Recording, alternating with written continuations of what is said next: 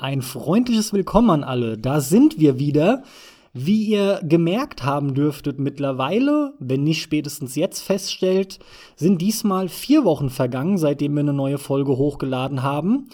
Bevor ich darauf eingehe, natürlich grüße ich auch dich, Max. Hallo zusammen und willkommen auch von mir in diesem schönen neuen Jahr. Hintergrund ist ganz einfach der, dass wir uns entschieden haben, den Turnus vorerst mal auf alle vier Wochen zu wechseln. Wir machen das eh einfach so, wie wir grundsätzlich Lust haben, aber dass ihr wenigstens mal eine Orientierung habt. Wir hatten die ganze Zeit alle zwei Wochen. Jetzt versuchen wir es mal mit alle vier Wochen. Ist einfach momentan ein bisschen mehr los. Wir wollen auch generell gucken, dass wir mal mehr Folgen hinbekommen, in denen man dann ein bisschen mehr Zeit sich zum Recherchieren nehmen kann. Das wurde auch teilweise schon mehrfach gewünscht. Und dann können wir dem Ganzen so ein bisschen Rechnung tragen, sozusagen. Ja, das aber zu dem organisatorischen. Wie gesagt, einzelne Folgen werden bei Bedarf auch immer mal wieder eingeschoben. Die gibt's dann so, wenn man so möchte, nebenbei so als Bonus mal mit drauf. Aber damit dann zum heutigen Thema. Das Thema kommt von dir, Max. Du hast kurzum gesagt, lass uns doch mal über die letzte Dekade sprechen. Über das letzte Jahrzehnt. 2010 bis 2020. Deswegen natürlich allem voran, was ist denn dein Hauptanliegen oder dein Hauptgedanke?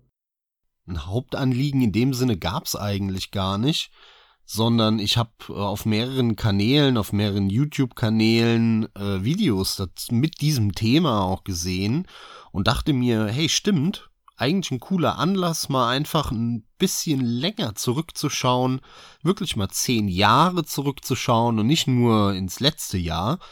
Und genau das ist der Grund. Ich finde es immer spannend, mal ein bisschen weiter zurückzuschauen. Und darüber hinaus hat sich ja wirklich genug verändert, worüber es sich eben lohnt zu sprechen.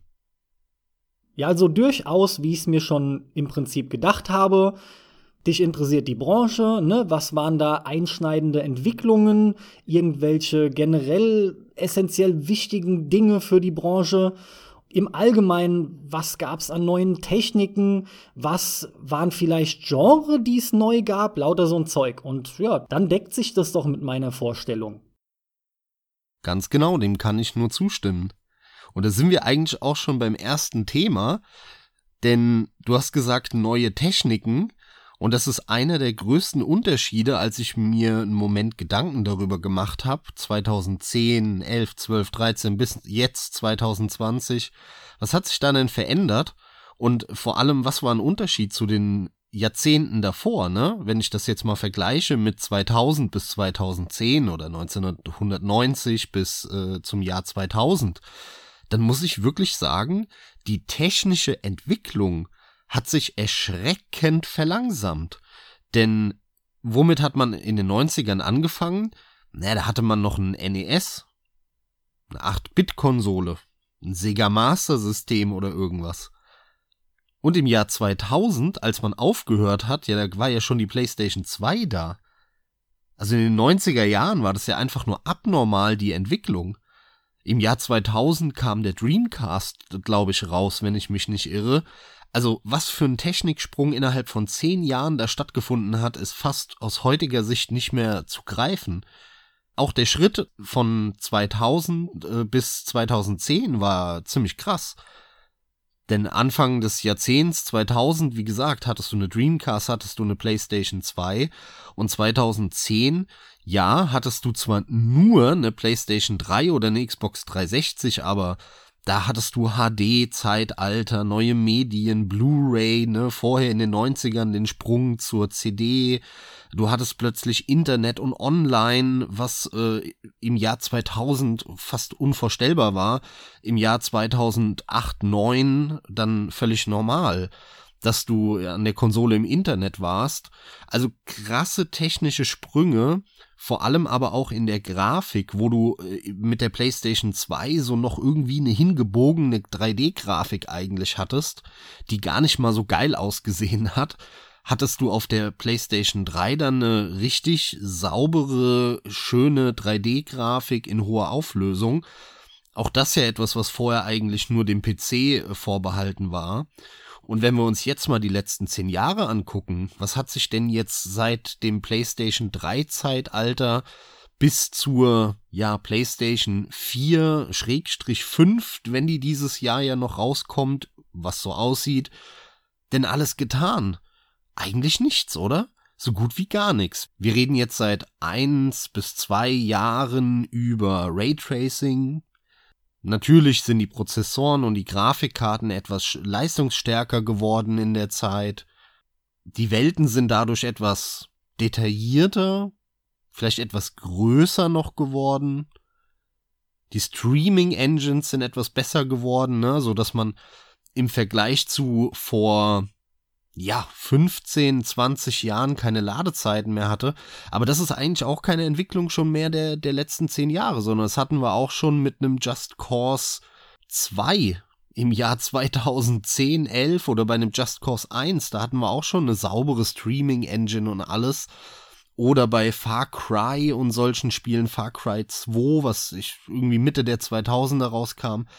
Also eigentlich hat sich in den letzten zehn Jahren kaum etwas technisch entwickelt und das finde ich schon beachtlich, denn in den Jahrzehnten vorher gab es riesengroße Sprünge. Ja, vollkommen richtig, weil generell muss man einfach sagen, es ist nur mehr vom Bestehenden, ne? Es ist so, so ein bisschen höher, schneller, weiter, aber eben nur bei dem Bestehenden, dass das alles sozusagen optimiert wird. Und du hast schon wirklich lange, lange nicht mehr das, dass du andauernd neue Techniken hast, denen du hinterherjagst. Und selbst wenn mal was Neues kam, so, sogar noch länger als die letzten zehn Jahre, wie du es auch gerade beschrieben hast, dann war das nichts Bahnbrechendes. Und ja, ich muss auch sagen, ich rede auch immer wieder mit verschiedensten Leuten drüber. Raytracing wirkt wie die neue große Sache die wohl auch allgemein dann Einzug halten wird in die ganzen Spiele. Ich denke, das ist eine ziemlich sichere Sache längst, ja, nachdem jetzt auch die Konsolen das haben und so.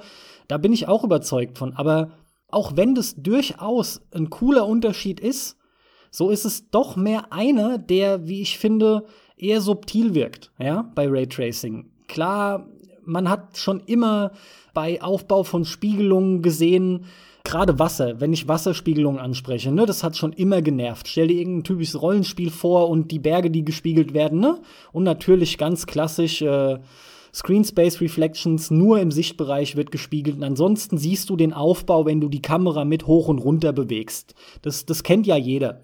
Dass sowas nicht mehr stattfindet, ist auf jeden Fall eine coole Sache und äh, das gilt ja auch noch zusätzlich für die Schatten selbst. Aber das wird für die Spiele in meinen Augen nicht so ein optisch extremer Unterschied, als dass dir das so massiv auffällt, weil, weil Grafik eh teilweise so gut ist, so detailliert, je nach Titel natürlich, aber du weißt, worauf ich hinaus will, man, das nimmst du gar nicht mehr so extrem wahr. Also es sind keine Sachen, die so massiv störend sind. Und von daher kann ich auch nur sagen, dass das das Einzige ist, also Raytracing, finde ich schon, schon krass. Irgendwie fehlen diese Riesensprünge, ja. Es fühlt sich halt wirklich wie ein Stillstand an. Das ist ganz merkwürdig, wirkt auch auf mich merkwürdig. Mal gucken, was dann noch so passiert. Vor allem auch VR bisher hm, ist nach wie vor eine nette Spielerei. Überwiegend funktioniert es halt vernünftig mit Horrorspielen. Aber das ist auch bisher absolut nicht die bahnbrechende Entwicklung gewesen. Es funktioniert halt jetzt besser denn je oder sagen wir mal eher, jetzt funktioniert es halt. Aber auch hier ist es eine Technik, die ist immersiv, stärkt die Immersion aber ganz im Ernst, hat seinen Grund, warum das seit Jahren jetzt schon da ist, mittlerweile. Aber die Leute eben nicht in der großen Masse das Ganze benutzen und wow, das ist der neue Scheiß, wie gezockt wird. Generell, egal wo du hinschaust, das ist echt, äh, also auf mich wirkt's allem voran halt schade. Damals war es aber auch zu krass, die Zeit, die wir da mitgemacht haben, da waren diese Sprünge halt massiv. Ja, die Virtual Reality Geschichte war mit Sicherheit der größte technische Sprung, den wir jetzt miterlebt haben in den letzten zehn Jahren, würde ich mal behaupten. Aber du hast es schon gesagt, ne? Also richtig erfolgreich, naja, ist das noch nicht. Zumindest ist es kein großes Massenphänomen. Es gibt coole Anwendungen und es hat sich auf einer, ich sag mal, etwas geringeren Basis etabliert. Ist auch cool, macht auch Sinn aber abseits davon gab es einfach so gut wie keine großen technischen Entwicklungen. Und das ist eigentlich sehr schade, denn ich habe das immer sehr gemocht, ich habe das geliebt, äh, die Technik zu verfolgen, wie die immer besser wird und tu das auch aktuell immer noch. Nur es gibt einfach kaum Sprünge, es gibt kaum neue Techniken und die Ressourcen, die man dort eigentlich eingespart hat die müsste man ja in der ganzen Zeit in die Spiele gesteckt haben, die vorher in die Grafik-Engines geflossen sind. Und das habe ich aber ehrlich gesagt auch nicht gesehen in den letzten zehn Jahren. Es gab natürlich viele Entwicklungen, die ich im Kopf habe, über die wir jetzt noch im Weiteren sprechen werden. Aber es ist nicht so, als würde ich jetzt sagen, okay, die haben sich jetzt irgendwie dieses Jahrzehnt weniger auf Technik konzentriert, weil da einfach nicht so viel passiert ist und mehr auf äh, Qualität bei den Spielen, so dass man deutlich merkt, okay, dieses Jahrzehnt waren die Spiele deutlich besser im Schnitt als äh, im letzten Jahrzehnt. Nee, das kann ich nicht sagen. Also irgendwie ist da so eine, so eine gewisse Lücke. Übrigens ist es auch die perfekte Stelle. Ich muss es jetzt einfach mal wieder loswerden und ich denke, es werde ich auch wieder viel häufiger machen, jedes Mal, wenn sich die Gelegenheit bietet. Nach wie vor finde ich es unglaublich schade, dass wir schon Spiele hatten mit einer KI, das hat mega Bock gemacht. Du merkst, wie das den Singleplayer bereichert, aber man könnte da auch mehr im Multiplayer machen, ne? Gerade hier, was weiß ich, ob es PV, PvE ist oder so Sachen. Generell ist es sau schade, dass da einfach so gut wie nichts passiert und die meisten Spiele sich immer noch mit so Standard-KIs oder an so Standard-KIs bedienen. Ja, wie schon vor 10, 15 Jahren gefühlt, weil überleg mal, wo kommen wir ursprünglich her und was war so geil? Sprung 2D, 3D, am Anfang halt kaum anzusehen mit wen wenigen Polygonen. Klar, das wird auch heute alles immer noch detaillierter und so weiter und so fort. Aber dann hier, wow, ey, guck dir mal an, wie toll das, der Lichteinfall aussieht, ne? Oder jetzt hast du so einen Effekt am Glas, weil das Glas verschiedene Muster aufwirft. Und guck mal, wie das dahinter aussieht. Oder guck dir an, wie Schattenwürfe sind. Auf einmal kannst du mit sowas spielen. Splinter Cell zum Beispiel war da ganz groß unter anderem. In Doom 3 und und und, ja da gab es andauernd irgendeinen Kram. Auch Physik, meine Fresse, Physik, ja, allein, allein Havok, meine Güte, wird bis heute noch benutzt. Also, das sind jetzt alles Sachen, die ich genannt habe, die haben Spiele nachhaltig beeinflusst. Und ja, ich sehe, dass das mittlerweile schwer ist. Die Spiele sehen ja auch als besser aus, aber wo willst du denn auch technisch ansetzen?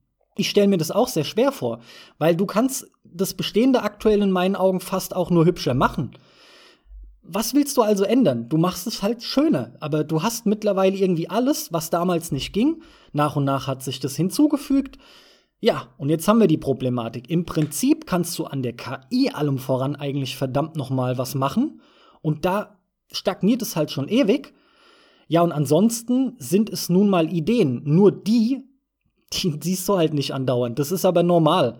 Das ist ja noch nie so gewesen, dass wir permanent jeden Monat irgendeine geile neue Idee hatten. Das war ja damals auch nur gefühlt so, weil halt nicht die Hülle und Fülle an Spielen erschien. Aber das ist noch so das, wo ich momentan sagen muss, da das reizt mich einfach. Positiv und negativ, ja. Ja, ein Stück weit ist es schon so, würde ich behaupten, dass wir in den letzten zehn Jahren sehr viele Ideen gesehen haben. Denn wenn du dich mal zurückerinnerst, 2009, 10, 11, das war eine Zeit, wo der PC quasi tot war.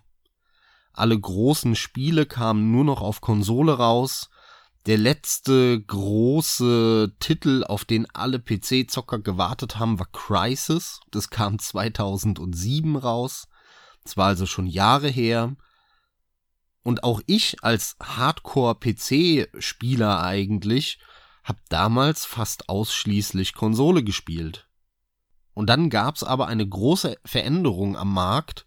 Und zwar hatten wir halt in dieser Welle, dass keiner mehr groß den PC unterstützt hat, nach Jahren mal ein PC-Port rauskam oder hm, klar hattest du noch so ein Strategiespiel wie ein Anno und so am PC, aber das war halt eine Nische, das war Kleinkram. Die großen AAA-Titel, die kamen alle nur für die Konsole raus und häufig auch wirklich exklusiv und gar nicht für einen PC. Und dann sind so nach und nach die kleinen Spiele immer mehr verschwunden, die Double-A-Spiele sind verschwunden und damals 2010, 2011 haben wir eigentlich nur über Triple-A-Spiele geredet. Dann kam diese Veränderung 2012, 2013, das fing vielleicht so 2011 an und ist dann immer größer geworden, diese Welle an Indie-Spielen. Und das war natürlich vor allem eine Domäne des PCs, denn viele von diesen Indie-Spielen gab es nur am PC. Die gab es gar nicht auf der Konsole. Die Hürden waren da sehr groß. Man musste seine Spiele einreichen und musste die groß bearbeiten und Dinge anpassen und sich an tausend Regeln halten und an irgendwelche hundertseitigen Guidelines, die Sony und Microsoft einem geben dass dann das Symbol auch genau das ist, was rechts oben kommt im Ladebildschirm und auf irgendwelche Epilepsie-Gedönse hingewiesen wird beim Start. Und das gab's halt am PC nicht. Und dort konntest du relativ simpel dann über solche Steam, Greenlight und wie die alle hießen, diese, diese Möglichkeiten Spiele veröffentlichen. Und das hat den PC so gepusht in den letzten zehn Jahren und ihm so, so an Antrieb wiedergegeben, dass dieser totgesagte PC in den letzten Jahren ja eigentlich wieder so stark da war, wie wir es Anfang der 2000er hatten. Das war, ist schon beachtlich. Also hättest du mich 2010 gefragt, ob der PC wieder kommt, dann hätte ich gesagt, du ganz ehrlich, ich weiß es nicht, ich wünsche es mir, ähm, aber ich bin mir nicht sicher. Aber mittlerweile jetzt in der Retrospektive muss man ganz klar sagen, ey, der PC hat ein krasses Revival hingelegt, vor allem durch die Indie-Spiele. Das ist schon auch eine interessante Entwicklung gewesen in den letzten zehn Jahren. Wir haben auch aufgrund der Masse an Games in den zehn Jahren auch äh, wirklich so viel Ideen wie kaum gehabt. Das ist halt, wie gesagt, allein schon bedingt durch die Menge an Titeln, ja. Und auch durch die Menge an Indie-Spielen, wo halt einfach sau viele Ideen sind. Sind wir mal ganz ehrlich, ein Großteil von geilen Ideen werden wir gegebenenfalls noch nicht mal selbst gesehen haben, weil wir sind auch da längst. Man kriegt zwar in der Regel sau viel mit, aber es sind immer noch Sachen da, die werden untergehen. Es geht schon längst gar nicht mehr anders. Von daher haben wir mit Sicherheit äh, sogar in der Dekade die meisten neuen Ideen erlebt, ja. Nur wir haben halt, finde ich, grafisch, zumindest fällt mir Stand jetzt nichts ein, alles Mögliche, was wir brauchen, um irgendwelche geilen Spiele zu machen. Und, und was kann es denn noch grafisch geben, was Spiele beeinflusst? Wie gesagt, auch hier wieder fällt mir nur Raytracing ein und äh, da sind so Dinge wie Gegner können jetzt dein äh, Spiegelbild erkennen oder sowas. Gut, da sind wir streng genommen auch schon bei einem Hitman 2, da ist es drin und da ist es noch nicht mal Raytracing, ja, sondern es wurde dadurch anders gelöst. Aber wie dem auch sei, ähm, da ist es sogar lustigerweise mit KI dann kombiniert, auch wenn es nur mit diesem einen Zug ist. Aber das ist wieder das Einzige, was mir einfällt. Ansonsten, wir haben doch alles Mögliche, was da ist. Weißt du, was mir auch fehlt? Das merke ich jetzt wieder ähm, an Control tatsächlich. Mir fehlt diese geile interaktive Zerstörung in Spielen. Die sorgt gerade bei Shootern halt nicht nur dafür, dass die Shootouts geil aussehen, wenn alles Mögliche immer durch die Gegend schleudert, ja, sondern wie viel Bock macht es denn, wenn du halt Max Payne typisch punktgenau Besenstiele durchschießen kannst oder Crisis, du kennst es, du warst ja derjenige, der mir das gezeigt hat. Die ganzen Palmen, alle einzelnen Stängel, ne, abschießen, beim Abschießen wieder zerlegen und und und. Das sind Dinge, die finde ich machen's wirklich aus. Das sind so Sachen, die würde ich auch gern wieder mehr sehen. Aber ja, jetzt komme ich wieder nur ins ins Heulen darüber, was irgendwie nicht da ist und was ich gern öfter hätte. Es ist schade, dass sowas zum Teil nicht einfach längst Standard ist, ja. Ist aber auch interessant zu sehen. Auch das ist einfach nicht Standard geworden. Halten viele für unnötig.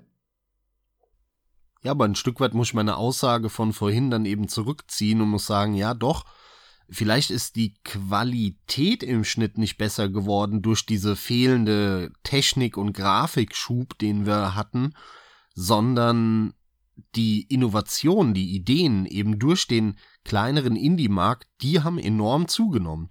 Das ist schon definitiv so und da kann es einen Zusammenhang geben. Ja, und ein großes Thema ist der Konsum beziehungsweise der Spielekauf. Wenn ich mich zurückerinnere, 2010, wie habe ich da Spiele gekauft? Damals bin ich in den Laden gefahren und habe mir Spiele gekauft. Oder ich habe sie bei Amazon UK bestellt, weil die da häufig ein paar Euro oder Pfund günstiger waren als hier. Und dann habe ich halt wirklich ein paar Tage oder eine Woche auf das Spiel gewartet, bis es bei mir zu Hause war. Und hab's dann in meine Konsole eingelegt und gespielt. Ich hab sogar noch aus der Zeit, das war wirklich so die Endphase, noch PC-Spiele mir im Mediamarkt, im Saturn, auf Amazon bestellt. Das war zwar schon die Phase damals, wenn du dir ein PC-Spiel gekauft hast, dann war das eine leere Hülle und da war nur ein Steam-Code drin. mhm. Da war gerade der Wechsel, aber ich kann mich da noch sehr gut dran erinnern. Und heute, ich bin ja jemand, der gerade durch dieses PC-lastige, der das total gewöhnt ist, mittlerweile alles digital zu haben, alles runterzuladen, überhaupt nicht mehr mit Discs rumzuhantieren. Das mache ich mal bei einem PlayStation-Spiel noch, aber selbst da bei weitem nicht bei allen, sondern nur bei einem Teil. Viele kaufe ich mir da mal in einem Sale und lade die dann auch runter. Und ich persönlich muss sagen, ich finde das super. Ich bin kein Feind von diesen digitalen Versionen der Spiele, denn eine schöne Steelbook Edition, die kann man sich einzeln holen von einem Spiel, was man mega abfeiert und super geil findet. Aber von diesen normalen Spielen, die ich einfach nur mal spielen will, ey, da reicht mir eine digitale Version. Ne? Wenn der Preis angemessen ist, der muss dann halt ein bisschen billiger sein, aber dann brauche ich nicht mehr. Das ist schon krass, wie sich das verändert hat mittlerweile. Vor allem, wenn du jetzt noch mal den, den Trend der letzten ein, zwei Jahre reinnimmst sprich Spieleabos. Nicht nur, dass wir die Spiele digital kaufen mittlerweile hauptsächlich und runterladen und wieder löschen und schnell mal wieder runterladen, sondern dass wir mittlerweile ja auch mit einem Xbox Game Pass Spiele-Abos haben. Wir suchen uns keine einzelnen Spiele mehr raus, ne, zumindest in einem gewissen Rahmen, sondern wir haben so einen Abo-Dienst, ne, wie Netflix und so weiter und da kommen Spiele hinzu, da fallen Spiele weg und du hast immer so einen Pool an 100, 200, 300 Spielen und zahlst deine paar Euro im Monat. Ich glaube, aktuell jetzt zum Zeitpunkt der Aufnahme kostet der Xbox Game Pass 3,99 Euro im Monat. Und sie hatten ja sogar das Angebot für 1 Euro drei Monate zum Testen. Was ja ein mega Deal ist, das muss man ja machen, ne? Für einen Euro drei Monate kannst du zocken. Alles, was da drin ist, das muss man ja abschließen einfach. Das hat sich so krass verändert. Wenn du heute Bock hast, am Wochenende irgendwas zu zocken und ähm, du kaufst dir das, leistest dir aus, kriegst es geschenkt oder ist es in diesem äh, Abo-Modell drin, von wem dann auch immer, muss ja nicht von Microsoft sein, in der Zukunft werden wir da sicher auch noch einige andere sehen, dann lädst du es dir einfach runter und eine halbe Stunde später spielst du. 2010, wenn ich mich daran erinnere, wie oft ich im, bei Amazon irgendwas bestellt habe, dann drei, vier, fünf Tage gewartet habe, bis das ankam, dann warst du nicht zu Hause, wenn das angekommen ist, dann war das Päckchen zu groß und lag aber nicht in deinem Briefkasten, sondern wurde irgendwie wieder mit zur Post genommen. Dann äh, hat's wieder einen Tag länger gedauert, weil du dann am nächsten Tag nach der Arbeit oder was auch immer dann zur Post bist, hast das Päckchen abgeholt und dann hattest du endlich das Spiel in der Hand. Da war ja fast eine Woche vergangen. Und heutzutage hast du Bock drauf, fängst an im Prinzip. Also es ist schon viel einfacher geworden, viel schneller. Ist eine Riesenverbesserung, finde ich. Das hat zwar auch seine Nachteile, dass so ein bisschen die, der Nervenkitzel, die Vorfreude weggefallen ist. Es war natürlich auch was Geiles damals. Aber insgesamt finde ich, war diese Entwicklung definitiv eine positive. Und wenn man sich mal zurückerinnert, fast unvorstellbar, ne, dass wir diese Entwicklung in den letzten zehn Jahren vollzogen haben. Ja, vor allem, wenn man halt überlegt, wie viel dagegen auch gewettert wurde, ne? Also, da gab es wirklich so viel Gegenstimmen.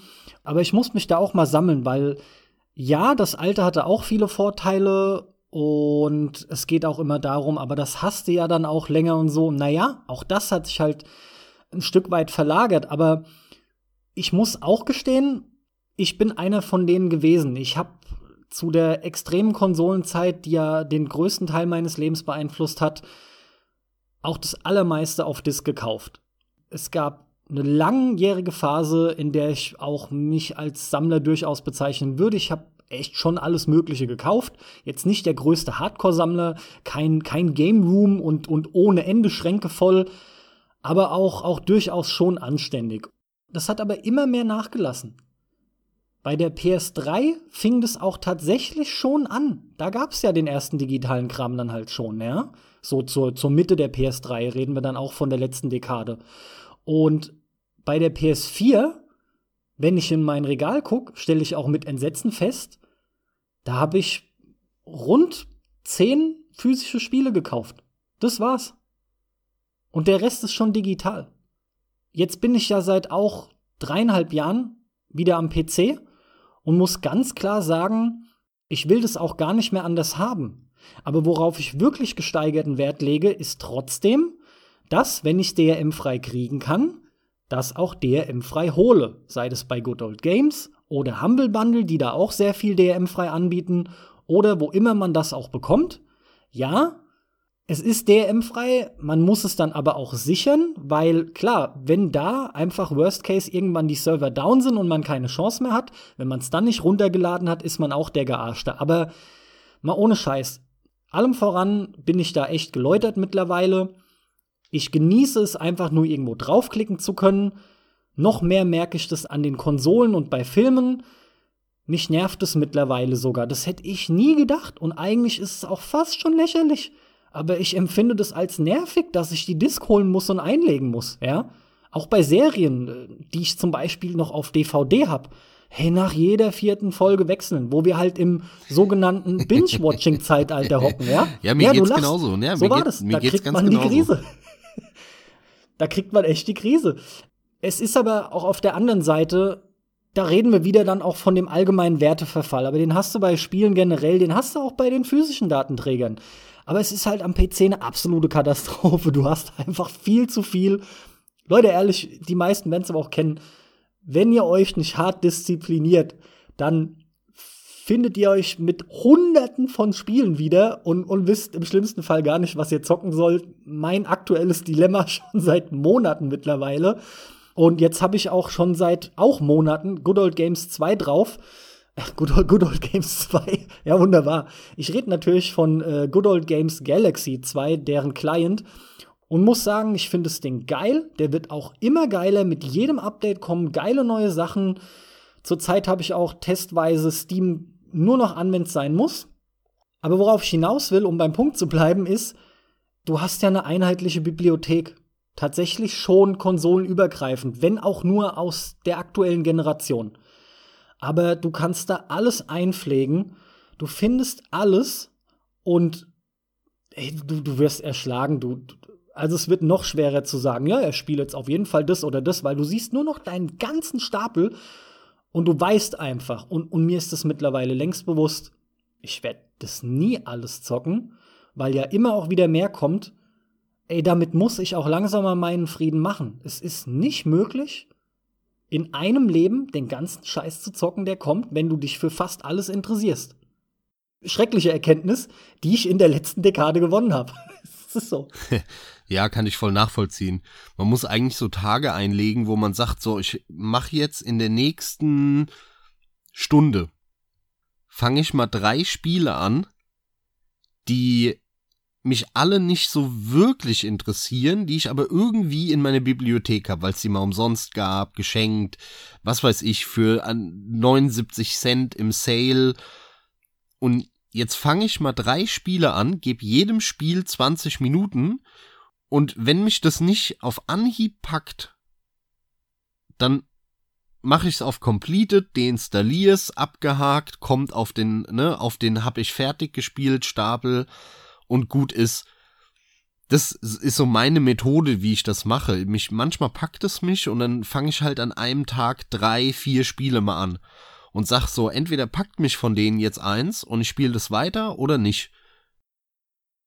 Ja, da kann ich auch ganz toll dran anknüpfen, denn ich erinnere mich noch extrem gut an bereits die PS2-Zeit. Und es war meine wirklich absolute Hochphase.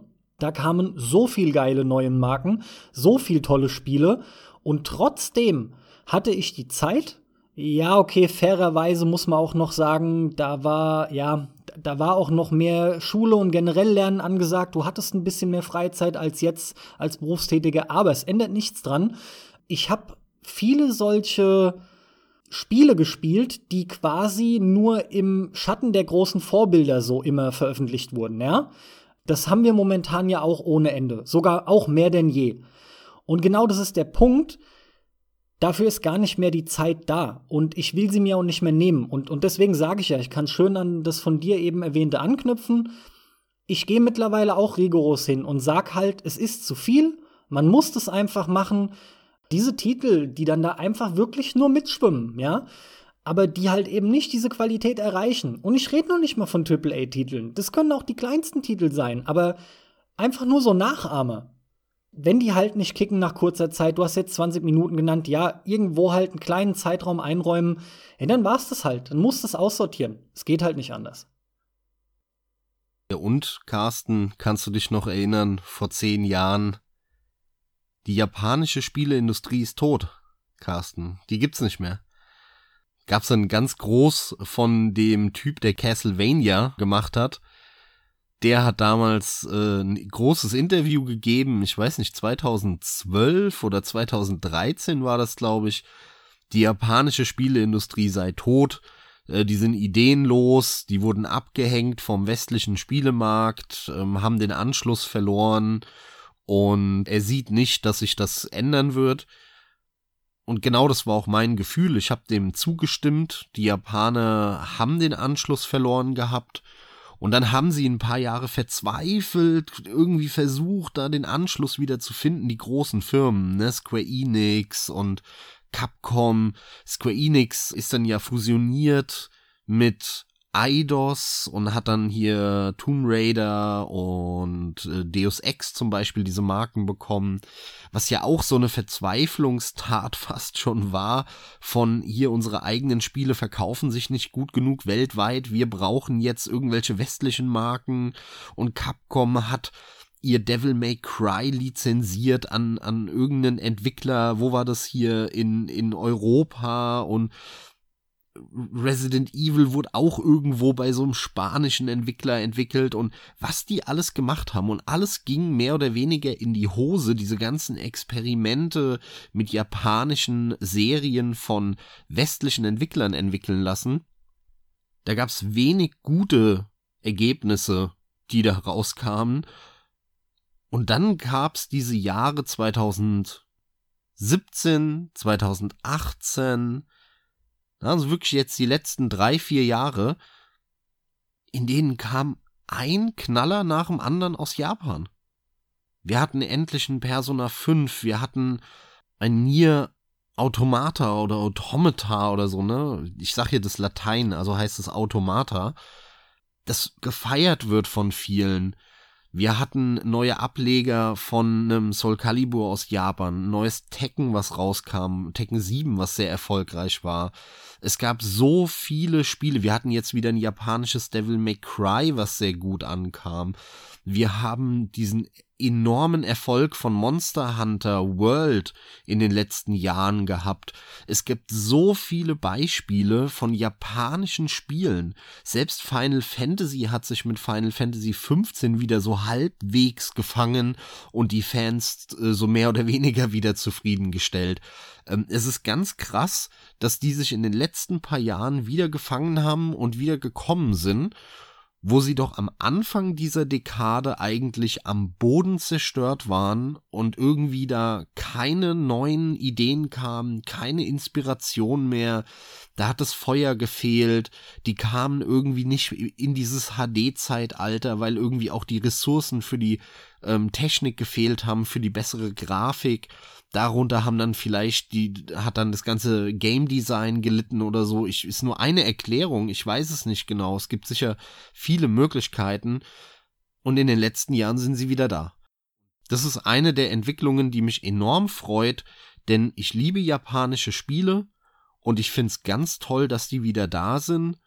Und im Zuge dieser Entwicklung muss natürlich auch von einem Spiel geredet werden, was für mich wie kein anderes Spiel die letzte Dekade geprägt hat.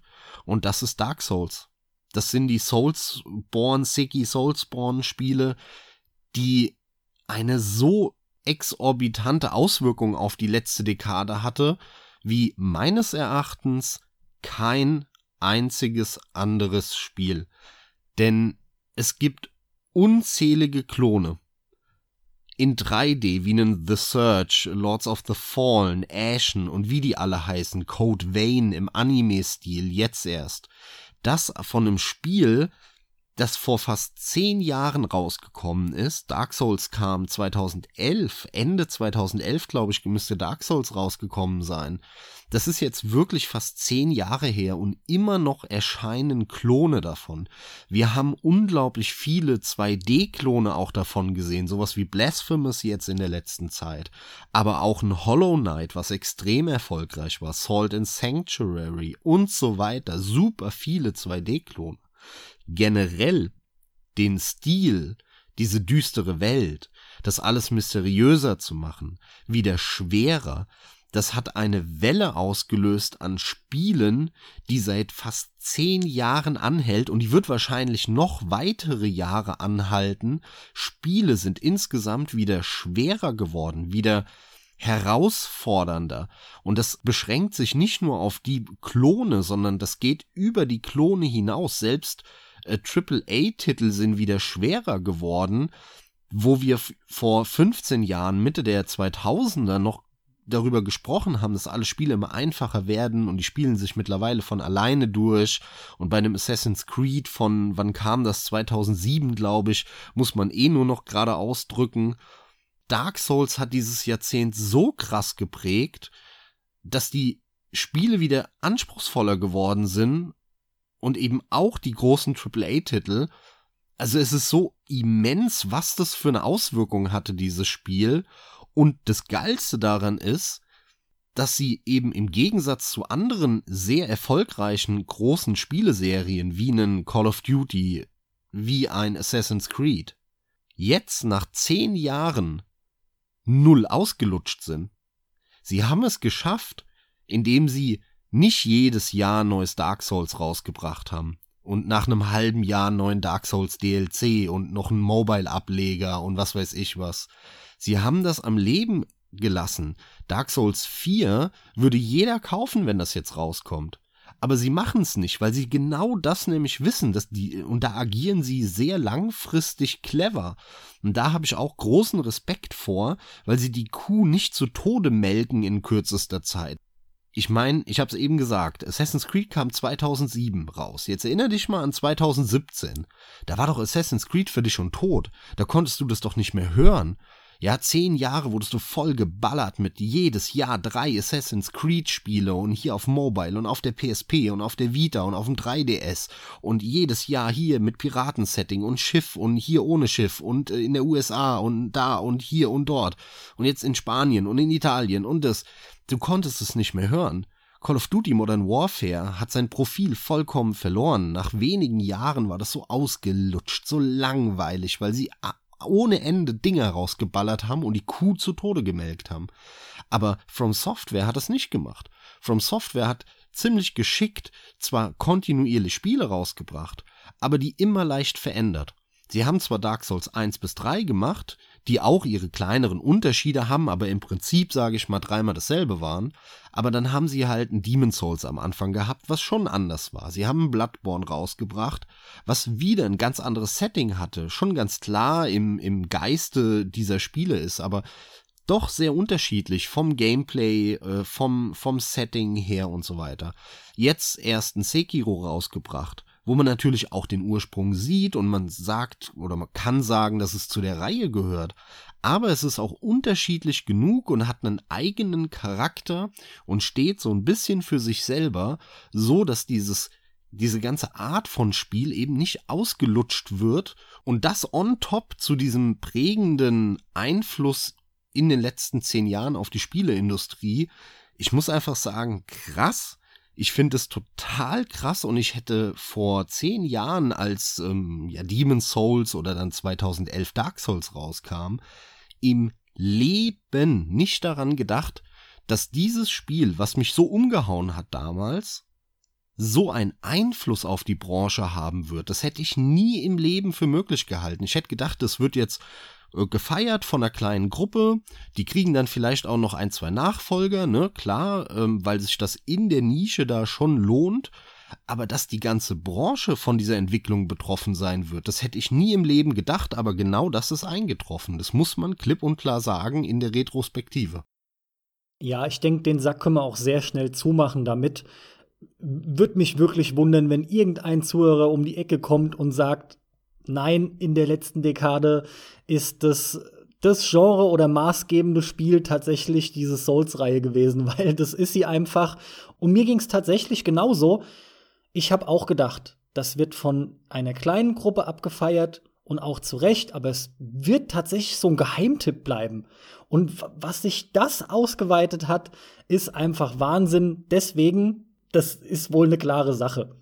Was sich nämlich im Zuge dessen, dass so viele Marken gemolken wurden und die großen Firmen das wirklich so penetrant als wieder ausgereizt haben, ist eine weitere Entwicklung, die man in den zehn Jahren feststellen konnte, äh, nämlich dieses konsequente Geschäfte machen aus Spielen und es geht überhaupt nicht mehr ums Spiel selbst. Ja, das wird so augenscheinlich alles noch vermarktet, aber im Endeffekt ist es nur noch ein knüppelhartes Geschäft, gerade bei den AAA-Titeln und es geht bei den allermeisten im Prinzip nur noch darum, richtig hart Kohle zu verdienen. Eigentlich auch schon ein bisschen bös gesagt, scheiß auf den Gamer.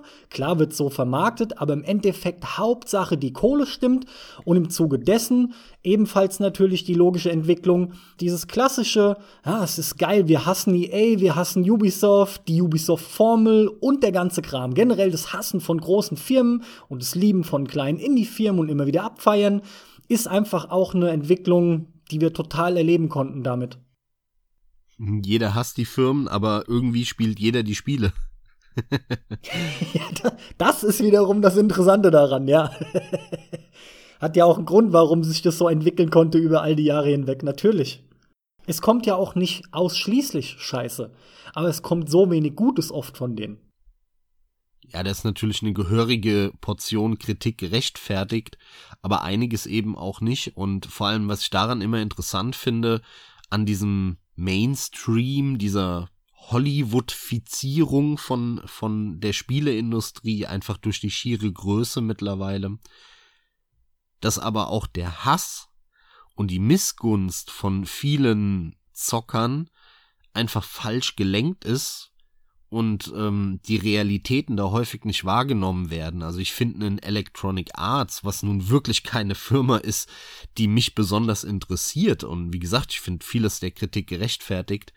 Das ist aber bei weitem nicht so eine schlimme Firma wie 2K und bei weitem auch nicht so eine schlimme Firma wie Square Enix aber unter den Hardcore-Zockern ganz häufig ist halt aber EA der Schlimme und der Böse und 2K, nee, 2K ist ja cool, die bringen ja Borderlands und äh, Grand Theft Auto raus. Dabei ist es genau andersrum, die melken die Kuh ohne Ende. 2K ist so mit der schlimmste Publisher, den es gibt.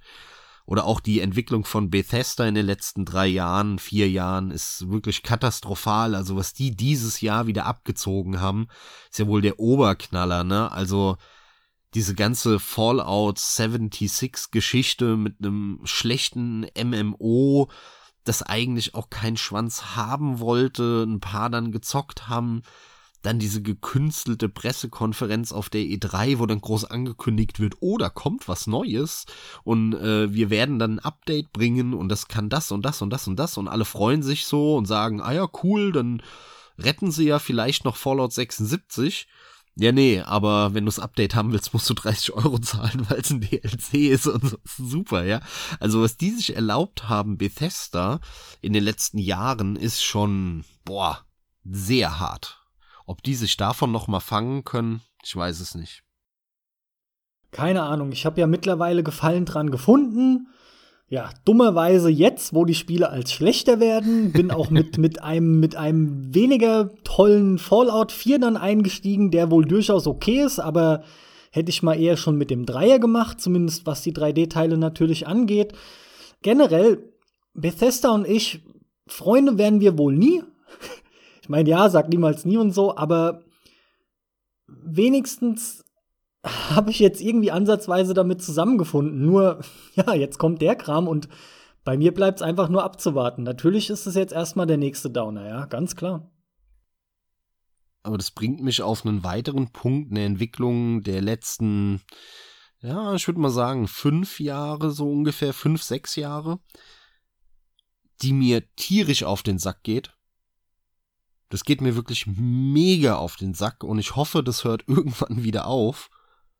Und zwar ist die Rede von Remastern, Remakes und Reboots. Ich kann das nicht mehr sehen.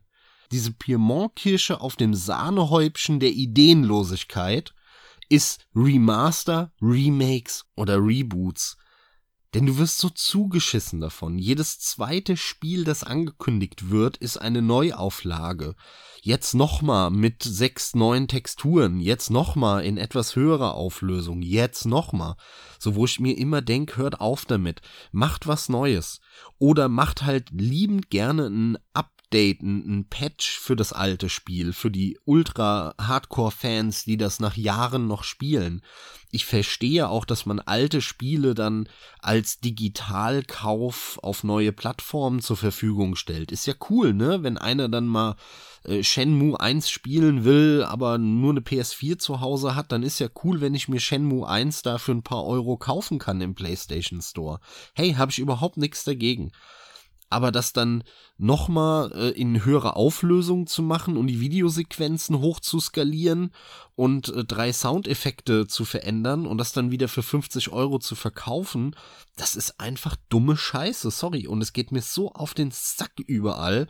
Da gibt's natürlich ein paar gute Ausnahmen. Wir hatten jetzt äh, Resident Evil 2. Mal schauen, ob sie das dann halten können mit Resident Evil 3. Da haben sie ja schon gesagt, oh, jetzt kommt's mal, jetzt gibt's ein bisschen mehr Action und Multiplayer ist dabei. Äh, ich, ich sehe schon schwarz, ne? Ich sehe schon, dass Capcom da wieder genau das gleiche macht, was sie mit der Resident Evil Marke so mit Teil 5, 6 äh, getan haben.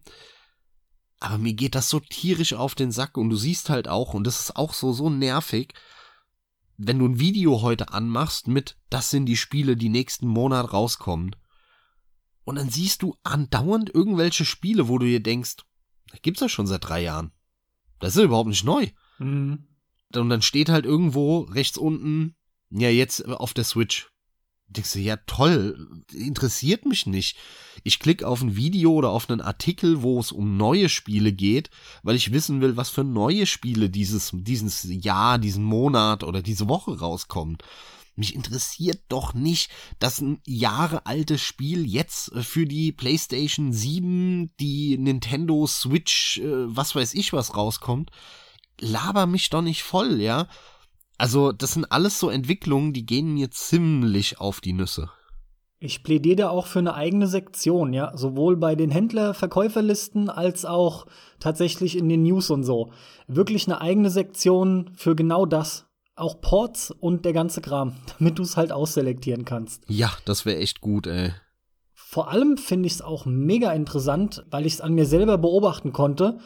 Ich gebe das unumwunden zu. Das war eine meiner früheren Traumvorstellungen, oh, dieses geile Spiel, mit dem du so viel Spaß hattest, das dein Leben eine Zeit lang gefühlt dominiert hat, ja? Du hast einfach den mega Impact davon mitgenommen oder mitgetragen. Wie geil wäre denn das, wenn das noch mal in der Engine jetzt gemacht werden würde? Oder wenn das so aussähe? Und ganz im Ernst, die Meinung hat sich aber komplett gedreht. Ich gehe nämlich auch dahin und sag, ich brauche die Dinger gar nicht mit dem ein oder anderen hatte ich durchaus Spaß. So ist es ja auch nicht. Und wenn überhaupt, ziehe ich tatsächlich sogar Remaster im Prinzip vor. Aber dann bin ich auch bei dir. Da langt dann eigentlich ein Update. Tatsächlich. Erst recht für die Games, die seit 2010 ja schon Patches gewöhnt sind.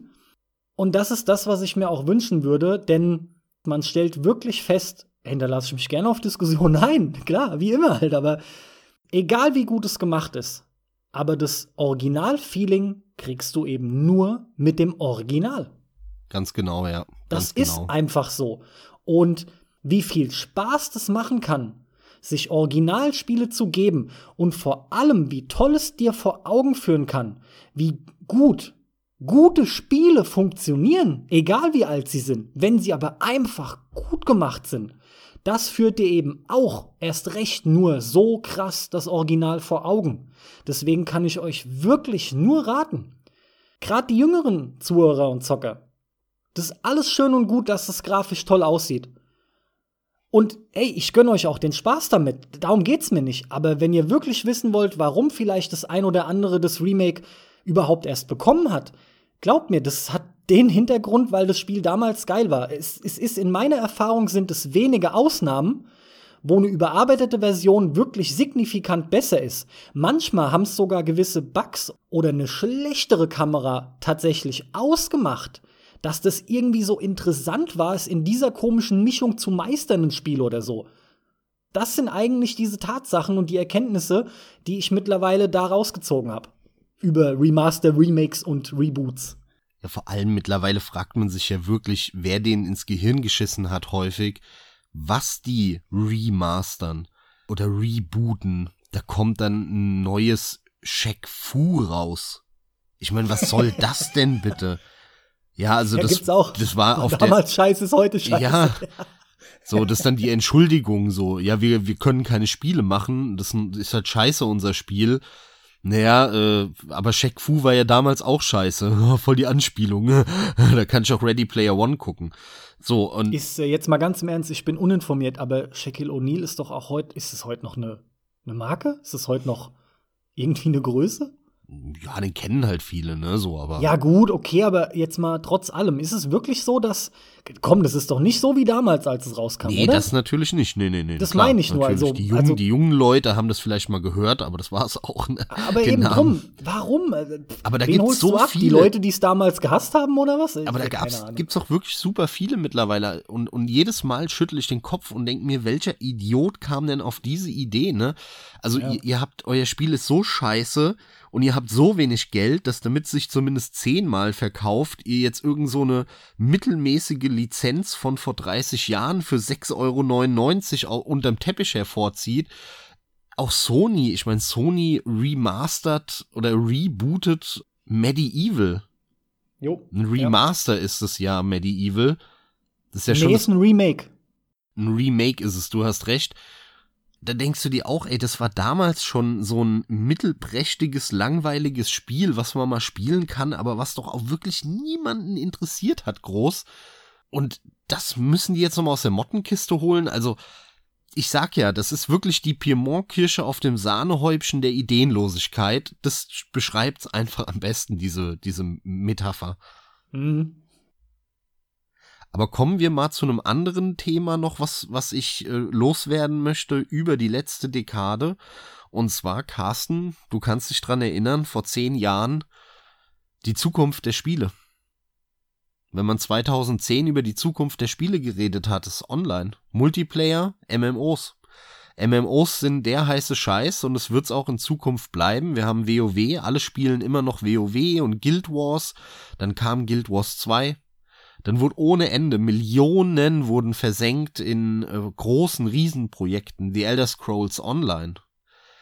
Es gab The Old Republic, BioWare, Electronic Arts entwickelt ein, ein MMO. MMO sind der Shit, Alter. Und jetzt, zehn Jahre später, kein Schwanz spielt mehr MMOs. Also es gibt noch so ein paar, ne? Natürlich, klar, aber keiner spielt mehr MMOs ist eigentlich auch schon interessant, die Entwicklung, ne? Hättest du die Leute vor zehn Jahren gefragt, hätten die gedacht, jo, boah, 2020. Ja, da, da spielt da wirklich auch der allerletzte MMOs. Aber genau das Gegenteil ist passiert. Die Leute haben immer weniger MMOs gespielt. Super interessant finde ich die Entwicklung. Ja, aber das kommt jetzt wieder, weil Skyrim 6 wird dann ähm, ein VR-MMO und dann, dann geht alles, da geht so richtig ja, die Post ja. ab. Lach nicht, das wird halt der nächste heiße Scheiß. Das, das glaubt nur noch keiner, weil das kann man sich halt nicht vorstellen, aber Half-Life Alyx, pff, Alter, das ist eine nette Spielerei und Vorgeplänkel für den Clou, den ja Bethesda vorbereitet. Ja, die klar. planen das ja schon. Die, äh, egal. Genau. Lassen, wir, lassen wir den Scheiß mal außen vor. Was aber tatsächlich eine Entwicklung ist, ähm, und das finde ich auch cool. Du hast es auch nämlich schon mal gesagt in einem privaten Gespräch, du hast es wirklich halt so passend ausgedrückt, weil du halt einfach sagtest, wir sind an einem Punkt, es gibt nicht mehr so den Zocker im Allgemeinen, wie man ihn kannte, sondern jetzt hast du heutzutage, du hast den Fortnite-Zocker, du hast den League of Legends-Zocker, du hast hier den Zocker, da den Zocker, ne? Weil tatsächlich auch einzelne Titel so groß sind und jemandem so viel abverlangen, zumindest auch wenn du halbwegs gut und am Ball bleiben willst, dass du eben genau diese Ausprägungen mittlerweile erlebt hast. Und das hatten wir tatsächlich im Zuge des Online-Zockens und so eben zehn Jahre zurück noch nicht, beziehungsweise die Entwicklung kam halt auch stark damit auf. Wir haben richtig viele einzelne Titel, wo du echt ganz klar nicht mehr irgendein Genre per se nennst, sondern konkret ein Spiel und sagst, ich bin der und der Spielzocker. Ja, das geht so ein bisschen einher mit dem ganzen Thema Games as a Service, ne? Oder Service Games. Ein Spiel wird ewig gespielt, über Jahre, immer wieder. Und dann kommt hier mal eine neue Map und da eine neue Waffe und da ein neuer Held und hier noch mal was. Und dann kannst du dir natürlich für 60 Euro den Jahres-Season-Pass holen. Und immer gibt so kleine Häppchen, die dich am Ball halten, damit du doch wieder reinguckst. Oder die neue Saison fängt an, wie in League of Legends und so. Das ist aber dieser, dieser Erfolg, so eine Kombination aus, du sagst es, ne, so eine, irgendwie eine Kombination aus Multiplayer-Spielen wo wir ja auch viele Trends hatten in dieser letzten Dekade. Wir hatten den ganzen Battle Royale Trend natürlich der letzten Jahre. Wir hatten Anfang des Jahrzehnts 2010, 11, 12 hatten wir den MOBA Trend. Über den redet heute niemand mehr so wirklich, ne? Aber wir hatten äh, diesen MOBA Trend äh, mit Spielen wie League of Legends, was ja heute immer noch sehr aktiv gespielt wird. Dann natürlich Dota, Dota 2, Hon, Heroes of New Earth oder wie das heißt. Also da gab's mehrere Titel, viele, die da auch dann mit so B- und C-Reihe Spielen versucht haben, auf diesen Hype aufzuspringen.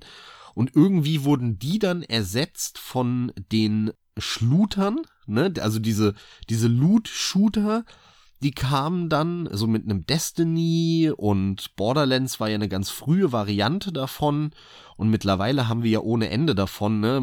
Du hast ja auch gerade in unserem Jahresrückblick-Podcast auch ein paar Worte zu The Division verloren. Also da gibt's ja unglaublich viele mittlerweile und dann eben dieser auch dieser Battle Royale Trend und all das sind ja Beispiele par excellence für diesen Multiplayer, bleibe ich am Ball, mach ich immer wieder an mit meinen Freunden, hole ich mir den neuen Map Pack, den neuen Season Pass ähm, und spiele das immer weiter und weiter und weiter. Und jetzt gerade aktuell ist ja auch ein Overwatch im Gespräch, da wurde Teil 2 angekündigt, aber gleichzeitig hat man natürlich gesagt, ja, aber keine Angst, ihr könnt euren Held mitnehmen und nichts, was ihr gekauft habt, geht verloren. Also eigentlich ist es nicht Overwatch 2, sondern ja. Update 1.79,3, ja. Na, natürlich, aber wir greifen halt Vollpreiskohle wieder ab. NS halt so. Ja, erstens das und es bietet sich natürlich für Marketingzwecke ganz gut an, eine 2 dran zu schreiben schreiben, ne? Ja, gut, wobei ich fairerweise sagen muss, immerhin kommt ja wohl eine Kampagne auch. Ja, also immerhin. Ja, ja. Ein bisschen was wird ja wohl schon gemacht und nicht einfach nur für Vollpreis hier neue Skins und Maps und weiß der Geier was. Ja, das ist natürlich richtig, ne? Am Ende zählt ja auch nicht der Name, sondern was das Spiel dann abliefert. Aber es ist eine interessante Entwicklung ähm, und die ist halt mit diesem Games as a Service dann sehr eng verstrickt dieser, dieser Multiplayer-Hype halt, ne? Also Geld wird nicht mehr dadurch verdient eigentlich, dass man Spiele verkauft. Das ist nur die Basis, da holt man vielleicht ein bisschen Geld rein, maximal kostendeckend oder sowas. Aber den Gewinn, die richtige Padde, die du verdienst als Firma, das machst du dann mit dem DLC, mit dem Season Pass, mit dem Games as a Service Modell, mit Mikrotransaktionen, mit irgendwas halt, ne? Es gibt ja auch Spiele, wo du das wirklich machen willst, so diese, dieser ganze Free-to-Play-Hype, den wir ähm, auch so vor zehn Jahren hatten, der da angefangen hat, da kann man ja nur Path of Exile nennen, ein grandioses Free-to-Play-Spiel, wahrscheinlich das beste Free-to-Play-Spiel, was es gibt auf dem Markt. Wenn du das spielst, hast du ja wirklich Bock, dir einen Skin zu kaufen oder irgendwas zu kaufen, weil du dir denkst, Alter, ich spiele es gerade umsonst das ist so ein gutes Spiel. Ich will denen Geld geben dafür, ja. Ja, genau. Die, die schaffen es, dass du dich schlecht fühlst, wenn du nichts bezahlst. Das ist ja. völlig abgefahren, weil einfach die so gute Arbeit abliefern. Das ist halt echt so. Ja, aber das ist halt nämlich genau der Punkt. Das funktioniert, wenn du einfach verdammt noch mal auch was Sauberes ablieferst. Und es muss ja zu Beginn noch nicht mal die neue Ideen sein. Hey, es gibt lange kein Diablo 2 mehr, machen wir was, was so ähnlich aussieht. Und mach's gut und richtig, streu dann neue Ideen ein und dann sind wir genau bei dem Fall. Aber das ist auch eine Entwicklung, die an mir leider insgesamt, muss ich sagen, komplett vorbeigeht. Ich bin ja kein Multiplayer-Spieler. Insofern interessiert mich dieses Games as a Service Modell 0,0. Also es gibt nichts, was mir so gegen den Strich geht und so wenig, ja, mein Spieleverhalten repräsentiert wie Games as a Service. Das ist ganz krass. Also ich kann mir nicht vorstellen, ein Spiel andauernd über Jahre hinweg immer wieder zu spielen. Es gibt ein paar, die gehen in die Richtung, so meine allerliebsten Spiele aller Zeiten. Ne? Jeder hat so seine, seine Spiele da, die er immer mal wieder anmacht. Aber das Ja, sind aber das eigentlich immer Singleplayer-Spiele und wenn es Multiplayer-Spiele sind, dann mache ich die zwar mal ein Jahr, zwei immer wieder an, aber dann ist auch gut, ne? Und das muss dann schon krass bei mir sein. Das habe ich mit einem Quake oder mit einem Unreal Tournament damals gemacht. Äh, Mit einem Counter-Strike mal eine Zeit lang, weil dann halt auch Leute kennst, die da spielen.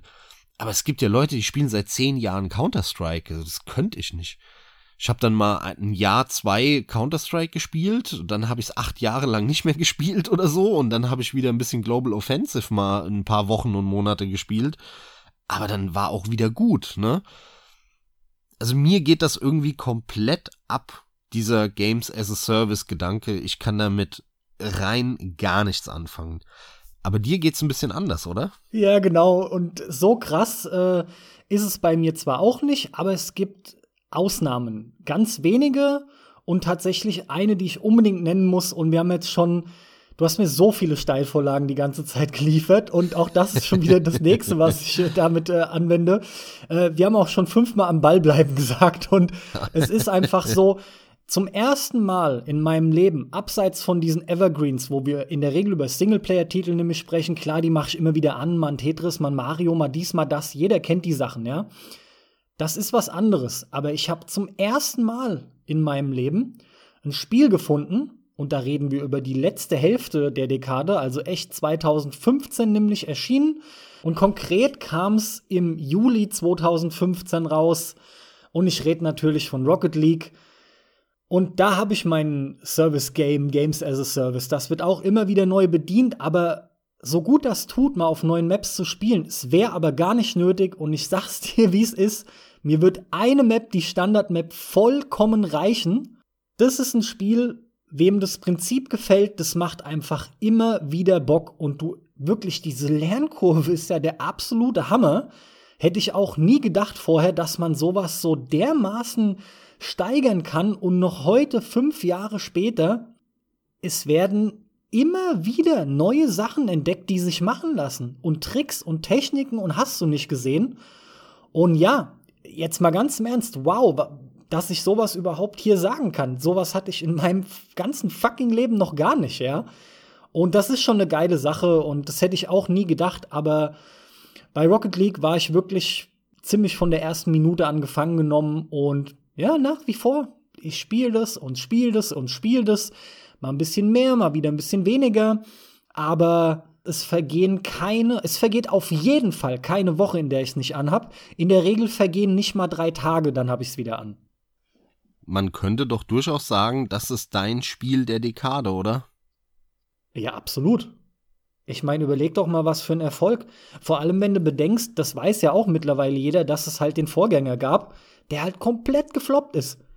Was nicht zuletzt vielleicht an dem Namen Supersonic Acrobatic Rocket Powered Battle Cars gelegen haben könnte. das ist einfach so scheiße, ey. Es wird ja auch wirklich nur noch Saab BC genannt, aber selbst das ist relativ scheiße. Das Spiel war wirklich aber mehr wie die ersten Gehversuche und nur Hardcore-Leute haben es gezockt. Zu Recht, weil Rocket League ist das Ausgefeilte. Das funktioniert einfach. Ja, ist auf jeden Fall ein Game der Dekade, ganz klar. Also bringen wir es auf den Punkt, möchte ich jetzt nur mal wiederholen. Dein Spiel des Jahrzehnts ist Rocket League und mein Spiel des Jahrzehnts ist Dark Souls. Boah, nee. das kommt drauf an, welchen Maßstab du anlegst. Nee, du musst dich für eins entscheiden, Carsten. Das ist aber voll fies. Tja, Das ist schon richtig assi.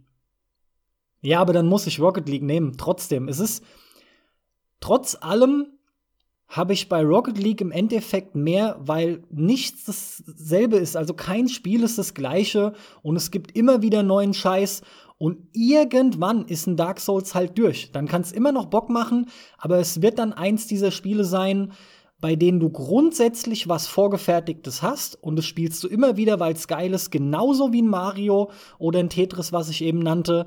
Aber Rocket League hat diesen komplett anderen Charakter und im Prinzip ist es der Unterschied mit Singleplayer-Games und Games as a Service. Beziehungsweise vergiss das Games as a Service, sondern es geht um die Online-Komponente vor allem, ne? Es ist dieses immer wieder gegen andere zocken. Ja. Ja, eine Sache muss ich unbedingt noch loswerden und zwar gibt es eine weitere Sache, die mir auch tierisch auf den Sack gegangen ist in den letzten zehn Jahren. Und zwar ist es die Entwicklung, dass Spiele immer häufiger unfertig auf den Markt kommen. Das ist eine Entwicklung, die so krass zugenommen hat. Das hat verschiedene Gründe. Mit Sicherheit, ne, also diese ganze Indie-Boom, viele kleine Spiele, die einfach nicht die Ressourcen haben vom Entwicklerteam her, viele Projekte, die sich übernehmen und viel zu viel vorhaben, dann am Ende die Realität zuschlägt und die doch keine Ressourcen mehr haben, kein Geld mehr, um ihre Mitarbeiter zu bezahlen. Oh, jetzt müssen wir es aber in vier Wochen fertig klatschen, das Spiel. So oft wie da was Unfertiges rausgekommen ist und dann, und das finde ich auch so krass, das Ganze ja auch noch zum Geschäftsmodell wurde in den letzten zehn Jahren mit dem ganzen Early Access Scheiß, wo ich auf der einen Seite ja ich sag mal, trocken betrachtet gar nicht mal so der riesengroße Feind bin. Denn wenn man Early Access so nimmt und akzeptiert als das, was es ist, und Bock hat, genau daran teilzunehmen, das heißt, man bezahlt etwas Geld, kann dafür das Spiel frühzeitig spielen und kann es in der Entwicklung beeinflussen, weil man nämlich Feedback gibt, wie die Entwickler entwickeln sollen, auf äh, Fehler und Bugs hinweist und so. Wenn man der Typ dafür ist, macht das ja Sinn. Warum nicht? Kann man ja machen. Ich störe mich trotzdem daran, denn eigentlich müsste es dann ja andersrum sein. Die müssten mir ja Geld dafür geben, dass ich denen helfe, ihr Produkt zu entwickeln. Nem, nem äh, Software-Tester, der da Bugs finden soll, oder nem Berater oder sowas, würden die ja auch Geld bezahlen. Also irgendwas stimmt da nicht so im, im Konzept, finde ich. Das ist so ein Ausnutzen von irgendwelchen gehypten Teenagern, ja. Und das finde ich schon ein bisschen, ja, wie soll ich sagen, moralisch fragwürdig, so will ich es mal formulieren. Und gleichzeitig gibt es aber, und das ist das Traurige daran, eine viel, viel größere Gruppe, und das sind die, die eigentlich das Early Access überhaupt nicht beachten denen es einfach völlig egal ist. Das Spiel kann man kaufen auf Steam oder wo auch immer. Jetzt wird es halt mal gekauft, gespielt und danach wird gesagt, hm, ist scheiße. Wie oft habe ich auf Steam schon Reviews und Kommentare gelesen, wo dann drin steht, das ist aber voll verbacktes Spiel, voll, voll viele Fehler und so, es ist voll scheiße. Und dann guckst du hin und denkst dir, das ist seit drei Monaten verfügbar, ist in der Early Access Phase und du kommentierst und gibst dem irgendwie eine schlechte Bewertung, weil ja, scheiße, ist verbuggt. Ja, du, du spast, dann kauf dir kein Early Access Spiel. Ne, also da, da krieg ich was zu viel einfach, ja. Naja, im Zeitalter von, wenn du in Foren bist. Ja, ey, kann mir jemand helfen? Ich hab das und das Problem. Sorry, keine Ahnung, ich hab's nicht. ja, das sind die besten Antworten immer, ja. Du musst halt gerade dran denken, weil sowas liest du auch immer wieder, auch ja, immer definitiv. wieder bei Early Access Kram und ey, komm hör auf. Ja, aber, aber ich greife mir da immer an den Kopf, was da für ein, für ein Scheiß passiert mit dieser ganzen Thematik. Oder nehmen wir mal das Beispiel Google Stadia. Cloud Gaming. Redet gerade jeder drüber. Auch interessant aus der Perspektive der letzten Dekade, so retrospektiv, denn wir haben das Jahrzehnt gestartet mit Cloud Gaming. Damals On Live und Gaikai und ah, der heiße Scheiß das funktioniert, das ist die Zukunft und du kannst es mal umsonst ausprobieren. Selbst ich habe damals On Live ausprobiert 2011 und muss sagen, es hat sogar verblüffend gut funktioniert. Und jetzt zehn Jahre später geht es wieder los. Ja, das ist schon mal gescheitert. Das hat keinen Menschen interessiert, obwohl das halbwegs ordentlich funktioniert hat. Und jetzt geht das wieder los. Jetzt gibt's äh, Google Stadia und die X Cloud von Xbox, von X Microsoft. Aber ich sag dir, dass ich sehe nicht, dass es die große Zukunft wird. Aus diversen Gründen. Zumindest jetzt noch nicht. Und bei dem Beispiel Stadia hat man diese Geschichte mit dem Early Access eigentlich toll gesehen. Google hat Stadia angekündigt und gesagt, naja, dann und dann kommt das raus als Beta, glaube ich. Und man kann ein Beta Prime User werden oder so, wenn man dieses Starterpaket kauft und dann kann man das halt testen und ist dann in der Beta dabei und eigentlich bezahlst du dafür, dass du diese unfertige Hardware da testen kannst. Aber es ist so ein Marketing-Fail, so ein riesengroßer Marketing-Fail, denn überall wird es so dargestellt und verkauft, als wäre Stadia jetzt erschienen. Als wäre das fertig. So kommt's auf den Markt. So ist es jetzt. Es ist erschienen. Nimm's oder lass es. Und natürlich wird überall gemeckert. Überall wird gesagt, ja, das funktioniert noch nicht und das. Und wenn ich ein Spiel kaufen will, dann geht es nicht mit über einen Chromecast oder über einen Rechner, sondern das geht nur übers Handy und äh, was weiß ich was alles. Und das sind ja auch alles Kritikpunkte, die Hand und Fuß haben, stimme ich ja zu.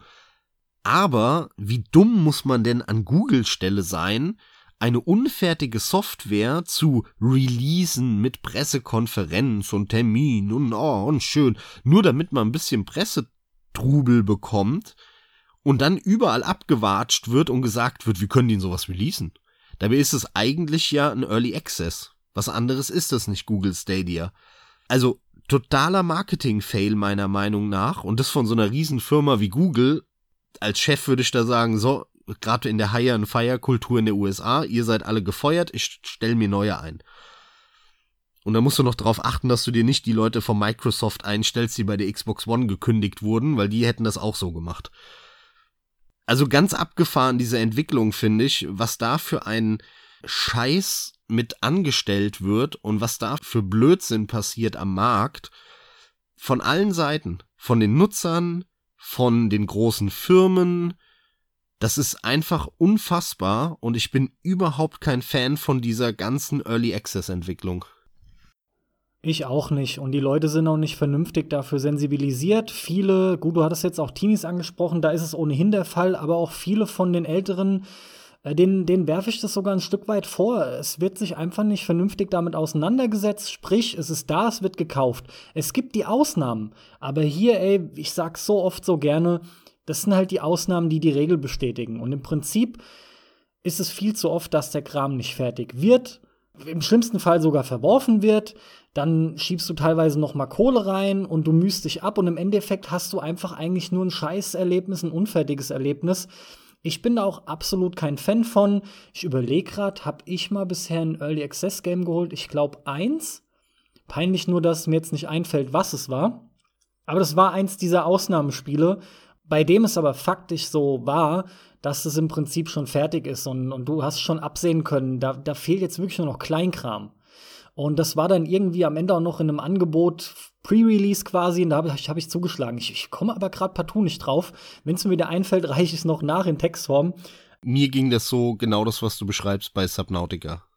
Da habe ich genau das gemacht, paar Tage vor Release, als sie das schon angekündigt haben und klar war, ey, hier in einer Woche oder so kommt es raus. Und dann habe ich es mir hier für 20% off noch mitgenommen, weil ich genau wusste, es wird dann fertig sein in der Version 1.0. Also fertig in Anführungszeichen. Ja, das war's bei mir nicht. Ähm, das hätte ich aber auch direkt gewusst. Egal, wie gesagt, gegebenenfalls liefere ich es auch noch nach. Ja, und um nochmal einen Punkt zu ergänzen, der mir noch wichtig ist an diesen, diesen Themenblock unfertige Spiele gar nicht im Sinne von Technik oder Bugs oder Fehler, sondern absichtlich unfertige Spiele werden häufig veröffentlicht mittlerweile, was Geschichte angeht. Und das finde ich eine absolute Schweinerei mittlerweile, dass unfassbar viele Spiele, vor allem dann im großen AAA-Bereich auch rauskommen, wo das eigentliche Ende der Geschichte dann nachgereicht wird als DLC oder als Season Pass oder irgendwas. Das ist wirklich unter aller Kanone. Da ist natürlich Square Enix so ein ganz großer Vorreiter, aber da gibt's auch andere, die das machen. Capcom hat das schon gemacht und so weiter. Ich finde das eine absolute Frechheit. Man muss wirklich so hart sein und es so auf den Punkt bringen. Du bist heutzutage, und das ist eine ganz beschissene Entwicklung in den letzten zehn Jahren gewesen, du bist schlicht und ergreifend dumm und lässt dich verarschen, wenn du ein Spiel zum Release kaufst. Es gibt ganz wenige Ausnahmen, irgendein Nintendo-Spiel oder sowas, ne? Oder ein, ein Blizzard-Spiel kann man vielleicht noch kaufen, ja, zum Release. Aber ansonsten kauf keine Spiele zum Release. Du bekommst das schlechtere Spiel mit Fehlern, mit Bugs, häufig dann auch noch ohne das richtige Ende, weil das nämlich äh, als DLC rauskommt, in einer verbackten, schlecht gebalanceden Version.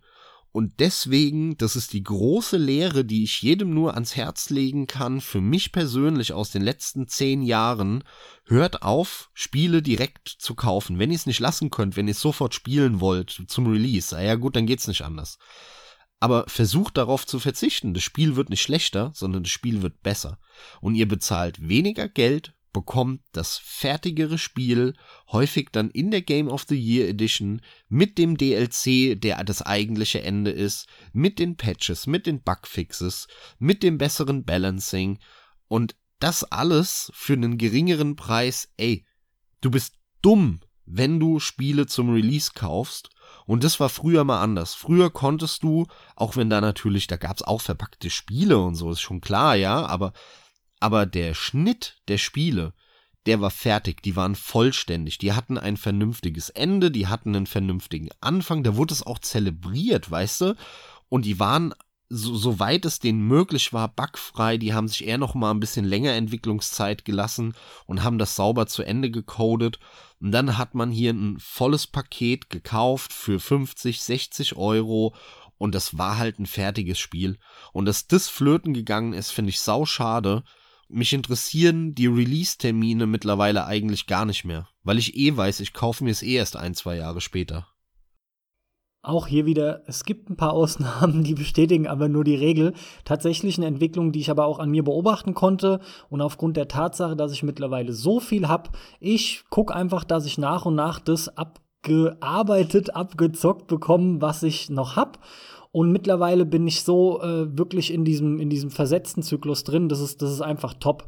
Ich habe immer etliche Zeit dazwischen und ich profitiere davon, dass ich in der Regel nicht mehr das habe, was du gerade alles als Negativpunkte genannt hast. Das wurde dann behoben per Patch. Allem voran kriege ich es noch mal günstiger.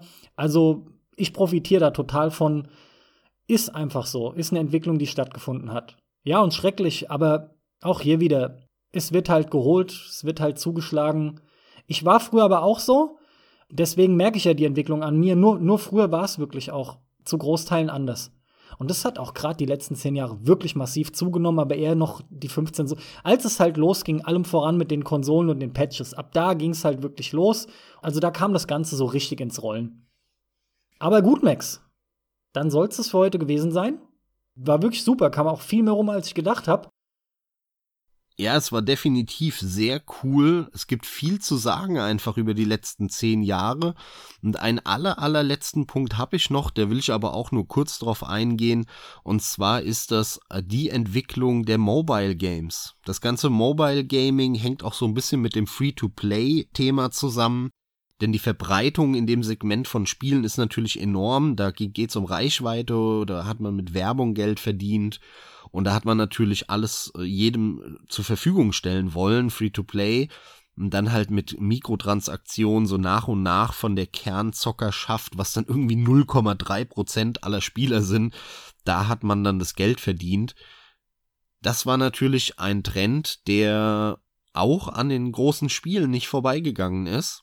Wir haben schon über Path of Exile und so weiter geredet. Es gab auch die ganzen Facebook-Spiele 2010 und 11 noch, ne, die immer mal wieder in den, in den, in der Presse waren und heutzutage redet kein Schwanz mehr darüber. Die gibt's, glaube ich, gar nicht mehr. Ich wüsste gar nicht mehr, dass es noch Facebook-Spiele gibt. Und diese Entwicklung, die kommt eben durch Smartphones. Dass jeder jetzt seinen, seinen kleinen eigenen Rechner in der Hosentasche hat, der hat den Markt so krass verändert, hier in Europa, in der USA, aber auch vor allem in, in Japan und in Asien. Also früher, wo die Leute mit einem Gameboy durch die Gegend gelaufen sind oder dann zu Hause mit der Playstation gespielt haben, das ist in Japan ja total vorbei. Ich meine, se selbst in Japan verkauft sich die PlayStation nicht mehr wirklich gut. Warum? Weil alle nur noch auf dem Handy spielen oder auf dem Tablet. Das ist ganz krass und die Spieleentwickler müssen ihre Spiele einfach auf den Handys und auf den Tablets rausbringen, damit die gespielt werden, damit die halt überhaupt gekauft werden. Das ist ja auch der Grund, warum Nintendo mit der Switch im Prinzip ein Tablet gemacht hat. Ja. Das ist ja einfach nur ein Tablet, was anderes ist ja nicht. Mit einem Kabel dran, der dann in, in, zum Fernseher geht. Ein Tablet mit Pad, so, so krass ist es. Und, und die Gameboys, die PlayStation Vitas und wie sie alle heißen, die funktionieren nicht mehr, weil die Leute sich zusätzlich zu ihrem Smartphone halt nicht noch ein Gerät in die Hosentasche stecken. Und wenn sie die Wahl haben zwischen dem klumpigen Ding, mit dem man nur spielen kann, und dem 600 Euro teuren äh, Handy, mit dem du alles machen kannst, ja, dann weißt du, was du in die Hosentasche steckst. Natürlich dein Smartphone. Das hat aber auch den Markt so krass verändert in den letzten zehn Jahren. Und wir haben ja selbst am PC und auf der Konsole sehr viele kleinere Spiele, die man so für ein paar Euro kaufen kann, die eben aus dem Mobile-Segment kommen und auch wirklich ein paar schöne Highlights. Wir hatten ein Monument Valley, irgendwann 2014, glaube ich, kam das raus. Ganz, ganz tolles Spiel, Monument Valley. Wir hatten ein Dark Echo, was ich dir auch mal gezeigt habe, was ein richtig cooles Spiel ist. Die Rayman Runner auf den Handys, das waren coole Spiele. Also es gab da auch viele positive Beispiele. Selbst in Angry Birds hatte ich am Anfang relativ viel Spaß mit. Ist so ein Guilty Pleasure, wird ja auch viel gehatet. Aber das war einfach ein tolles Spielprinzip, äh, was kurzweilig war und perfekt auf diese Touch-Steuerung angepasst war das hat einfach gut funktioniert. Also ich hatte durchaus in den letzten zehn Jahren auch immer mal wieder Spaß mit äh, Mobile-Spielen, auch wenn die überhaupt nicht in meinem Fokus sind. Aber sie haben einfach alles verändert, bis hin zum Konsolendesign. Insofern, das wollte ich jetzt noch anbringen zum Abschluss. Das ist durchaus eine nicht zu vernachlässigende Entwicklung der letzten Dekade gewesen. Absolut richtig, absolut richtig. Und das hätte ich jetzt wirklich unterschlagen. Aber vielleicht haben wir das ein oder andere noch vergessen. Wer weiß? Max, es hat mich gefreut. Das war eine richtig coole Folge, wie ich finde. Anfangs, es war klar, dass da einiges bei rumkommt, aber ich hätte nicht gedacht, dass da so viel geiler Krempel bei rumkommt. Und diesmal hast du mir wirklich den Ball permanent geil zugespielt. Das war richtig cool. Von daher vielen Dank dafür. Hatte echt viel Spaß. Ich hoffe, ihr auch beim Zuhören. Und äh, wie gesagt, dran denken, jetzt ist erstmal geplant, alle vier Wochen zu veröffentlichen. Wir bleiben aber definitiv bestehen. Keine Angst für alle die, die uns so gerne hören. Mal schauen, wie sich es irgendwann zu gegebener Zeit auch dann wieder vielleicht vermehrt, also entsprechend mehr Folgen dann rauskommen. Wir werden aber auch immer mal wieder aus gegebenem Anlass was nachschieben. Ansonsten war's das und wie üblich hört ihr an der Stelle wieder von mir. Macht's gut, viel Spaß beim Zocken, Leute. Ich bin raus. Ich auch, liebe Freunde, und falls euch noch was einfällt, was wir vergessen haben über die letzten zehn Jahre und vor allem, was eure Spiele oder euer Spiel des Jahrzehnts ist, dann kommentiert mal, schreibt es mal unten dazu auf Twitter, auf Facebook oder auf Soundcloud, völlig egal wo, überall da, wo ihr uns findet, würde mich und vor allem auch den Carsten interessieren. Und bis zum nächsten Mal. Viel Spaß. Ach, jetzt wiederhole ich wieder das von dir, Mann. Das muss ich mir mal abgewöhnen. da habe ich mir mal was ausgedacht, Ja, ja. Yeah, yeah. Jede Folge. und schaltet auch beim nächsten Mal wieder ein. Adios, amigos.